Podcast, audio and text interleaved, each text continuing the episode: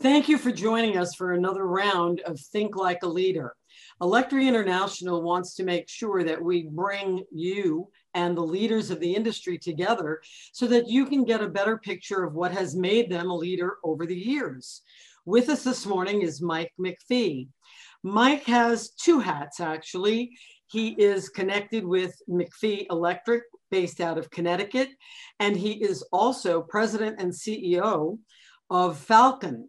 Now, Falcon is like an umbrella company, and they have a lot of different expertise. They all work together to make the industry stronger and better. So, Mike, my first question is every company leader wants to project an image of knowing how to run the business, how to attract new business, make a good profit, and keep going. So, how do you approach the task of making sure that you're taking the right steps so that McPhee and Falcon working together and working with your other partners are on the right path? Well, good morning, Carolyn, and uh, great to hear from you. Um, it's interesting in your in your question. Um, I think about the preface to your question a little bit, where you say, you know, every company leader wants to uh, project an image. Um, I guess I'll back up just a little bit because that can appear to be um, having it be something about the leader himself, uh, whereas I really don't think I worry too much about projecting image. So I'm going to apologize if I ramble a little bit here with you. No, you go for it. This is your interview. Okay, good. So, um, so from my from my point of view is that as a leader, um, you grow a set of skills over a period of time, and you have different positions of authority over a certain period of time. And so, as I thought about this, you know, you were going right to the how, and I go, I don't think I can answer that that easily. So I took a, I'm going to take a little step back and say, I'm going to look at things from an aspirational point of view. And uh, it's worked out pretty well, but I'll just kind of give you sort of a personal experience, more of a reflection.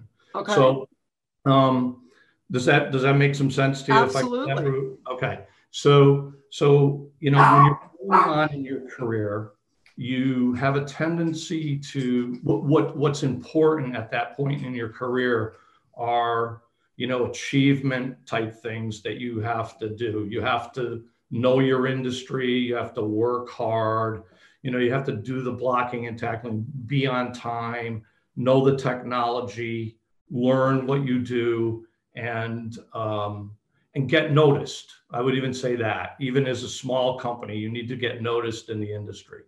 Um, and it's very important that you develop those skills. But what you start to learn really early on is that in order for a company to grow, you have to mentor others in those skills. You, you become a bottleneck. And so when you learn how to uh, go through that and try and mentor people, um, it leads me to something that I'm going to, and now I'm going to go backwards a little on you. Um, I'm going to tell you about an experience I had that I think made me prepared me for that. And it's kind of the idea of leverage. So, as a young man, uh, when I was going through school, I always thought I wanted to be a physician. And uh, why do you want to do that? Well, you know, you could make a good living, you'd be respected in your community, you would be doing good things for others. Sounded like a pretty good, pretty good thing. And uh, as I was going through my career and I was kind of thinking school and that's what I was going to do. Um, it's really interesting. My father uh, one time said, I'd really like you to talk to people in professional uh, in professional jobs and see what they think about their jobs. And it started with a physician. And uh, so I talked to this physician and I realized that he wasn't very happy in his in his career. So I'm sitting there and going, this is what I'm supposed to want to be and whatever. And he's really not that happy. So I started thinking about some other things. I talked to an attorney. He didn't appear to be too happy in what he is doing. And uh, who knows who else, who else we talked to. I think I even talked to a professional engineering guy. Anyway, long, long story short is I told my father that I was a little bit now you have to remember my father started our business a little later in his life. So, so I mean, he probably started it when I was 15. So anyway, while I was talking about it, at one point I realized my father was pretty happy at what he did. He was a pretty happy guy. He was doing good things. He was starting to make it because he finally had started a business. Um, and uh, one time he said to me, he goes, "Well, I guess it kind of depends, Mike, on whether you want to uh, whether you want to make a hundred dollars an hour or you would rather work with people and uh, y'all make it, you know, you make a dollar an hour." And I said, "Wow, so that gives us a chance to figure out how you leverage success across multiple people." And um, to so back to my point, in order to grow a business, you realize you have to make the whole business be successful at the end of the day. And to do that, the people and the stakeholders in the business have to benefit from it. So I think what I learned early on is that you need to be able to leverage expertise that you have in your business. And you do that by mentoring people and bringing them along and letting them uh, benefit from the fruits of the business. And that's okay. That that leads me to another question Yep. kind of related to this. Some company leaders tend to thrive on learning from their peers, and while others tend to go it alone. In your company, both on the McPhee side and on the Falcon side, do you encourage both your own staff and others to participate in education and networking as a means to improve their own knowledge and expertise? Do you consider that an important part of being able to grow your business? Oh, absolutely. You know, you can't, um, in, in the ever changing world we're in now, there's, you never can stop being curious and creative in, in the way you approach things. And certainly a lot of that cannot come you know that that comes from being around other smart people and other people that are uh, you know um, addressing the same challenge as you are. Do you consider yourself to be innovative yeah i would say we're we're so again so i'm going to answer the question as a company as opposed to me. Okay. I think we i think we are innovative. Um, i think we've always said in our company we're N minus one technology adopters, which means because of our industry being fairly mature and has a lot of pressure on margins, we need to make sure we're adopting technology that already is proven and works. Um, so the technology might be developed, but then how you apply it might be the might be what we really have to go through. I do would, you think there? Add, do, go ahead. I'm sorry. I would add one thing. I think I think um, early on, uh, as we think about technology, it was almost easier to adopt because it was very linear in terms of, you know, what people were um, bringing to market and what was working, and it was really clear what things you should do. And it was nowadays there's so much new tech, there's so many solutions, there's so many problems being solved by technology that it really requires that you learn how to manage that process a lot better nowadays. Do you think that there are too many contractors out there that tend to avoid the new technology on the basis of I can do it just as well the old way and I don't have to learn the new way and I don't have to have staff take their time to learn the new way. Is that still out there or have people gotten past that? So that's interesting. I would say I'm going to answer your question again, nuanced. Um, yes, people are afraid at times to adopt technology, but I don't think it's so much about wanting to do it the old way. And this kind of goes back to my previous comment. I don't think they know what to do at times. Okay. Because there's so many different solutions coming at them. So I'll give you, for instance, depending on what market segment you're in, you also have clients that are pushing technology on you, right? right. So so sometimes you might be the fortunate person you get a certain job, they force the technology on you and it makes you a better company. That's a good thing. Okay. Sometimes you can work for a client and they give you the wrong thing, you adopt it, you think it's the right thing and then you got to kind of change, you know. So all of us need to have people in our companies that are looking out for the technologies and making uh, uh, very cognizant decisions about how they're adopting it and what its return on investment is for them. Just as the technology changes, people change too.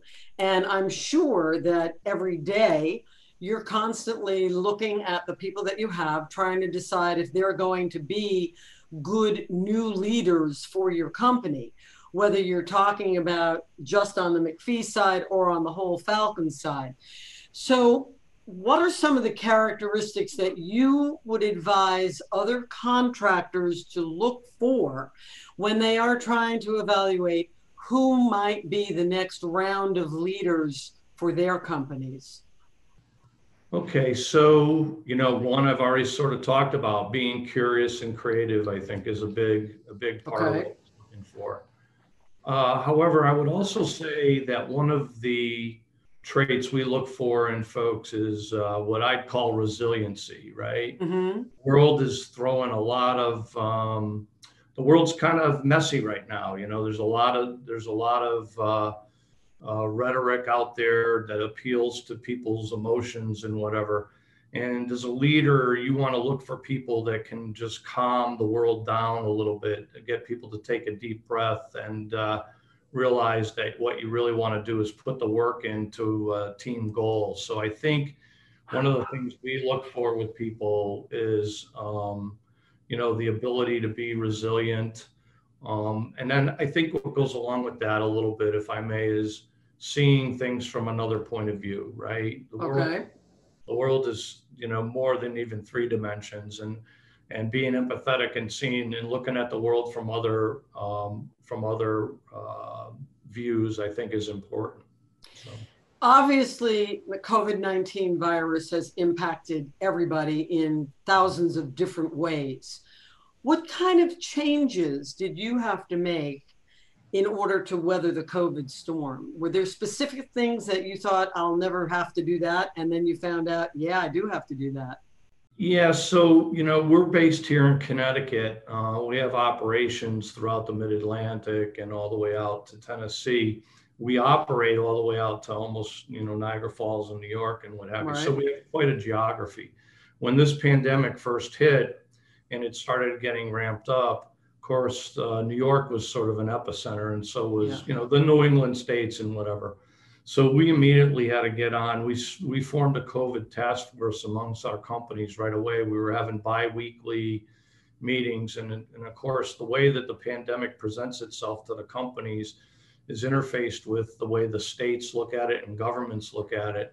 And so people were being told different things. Even in the same state, you were being told different things. We needed again, this is back to calming everything down and then saying, listen, what are we driven by? We're driven by keeping our people safe, right? So we're not gonna we're not gonna cede the authority or the responsibility to keep our people safe to anybody else other than us.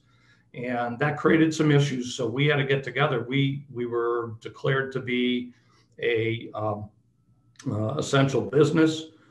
Uh, so people were supposed to go to work. Well, we had right wanted to go to work. We had some people who didn't want to go to work. We had some jobs that we didn't want our people to go to work on, right? Because there were too many other trade on the job, even though uh, the customer was focusing us on getting there and not giving us any relief. So the long story short is, is I can't tell you that there was any one answer, but what I did is had a team of leaders on the phone that were able to assimilate the different inputs that were coming into us, both statistically from the government and uh, from uh, health professionals to try and you know you know to weather it. I can tell you that we've had nobody that's been hospitalized, and certainly no one that's passed away. And so for that, we knock on wood, and we're very fortunate, but we remain vigilant. Do you think that some of the changes, perhaps on the safety side, or the operational side that you put into effect during the pandemic months?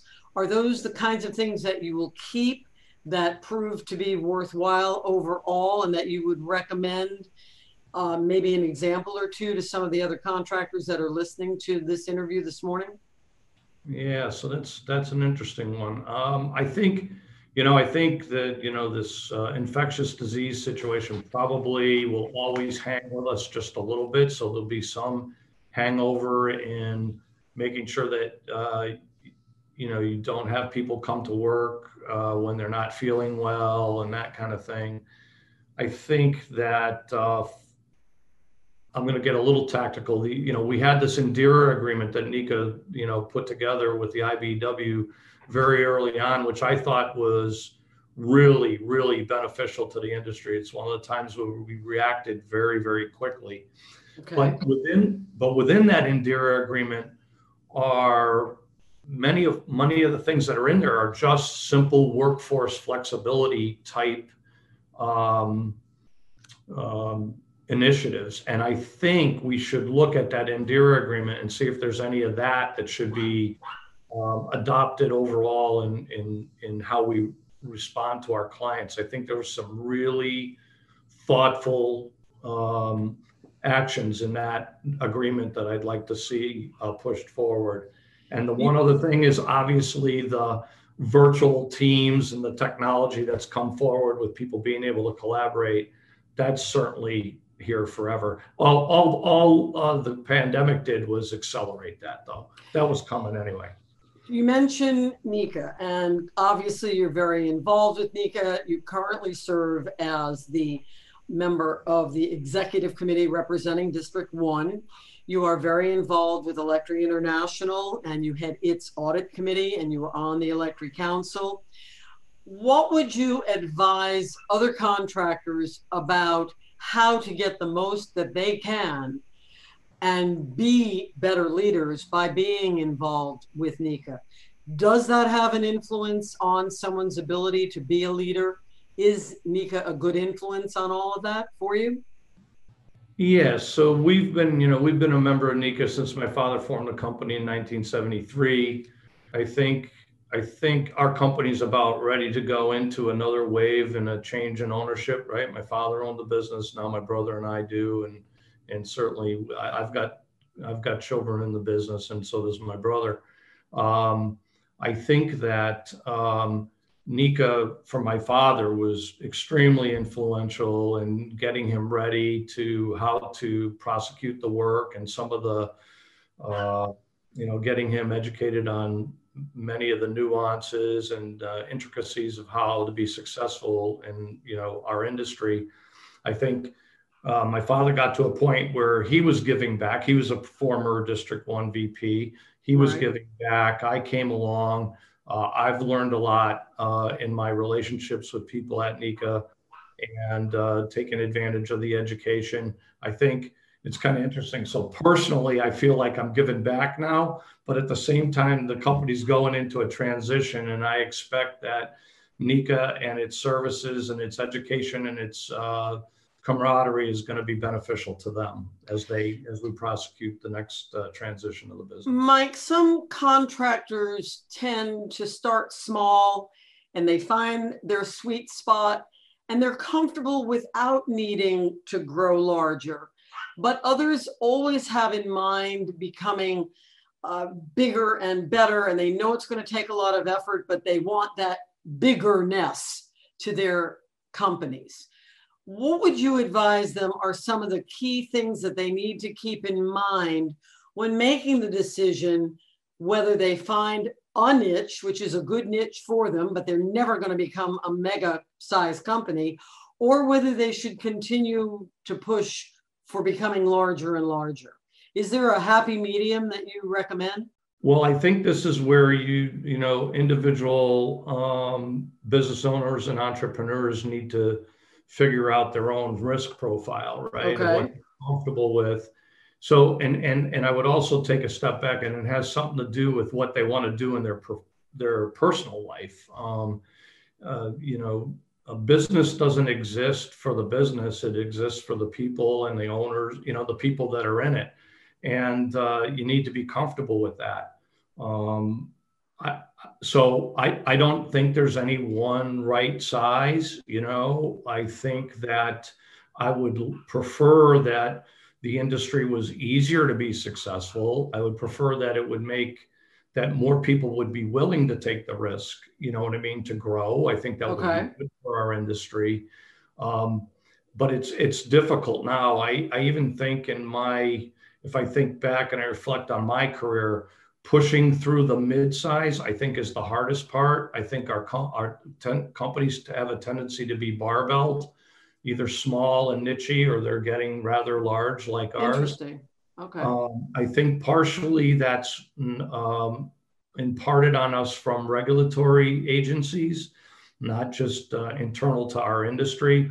You know, everything we're doing now requires a lot more paperwork, a lot more regulation, a lot more investment. And so pushing through to getting larger um, gets a lot more risky than it used to be.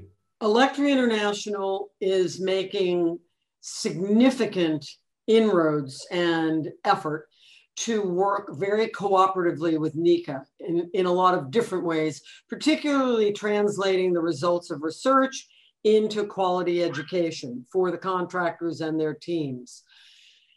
Where do you see, in your mind's eye, where do you see Electri and where do you see NECA five years from now? Are they just doing more of the same? Are there certain things that you would say, you know, Carolyn, they're going to miss the boat if they're not looking at X?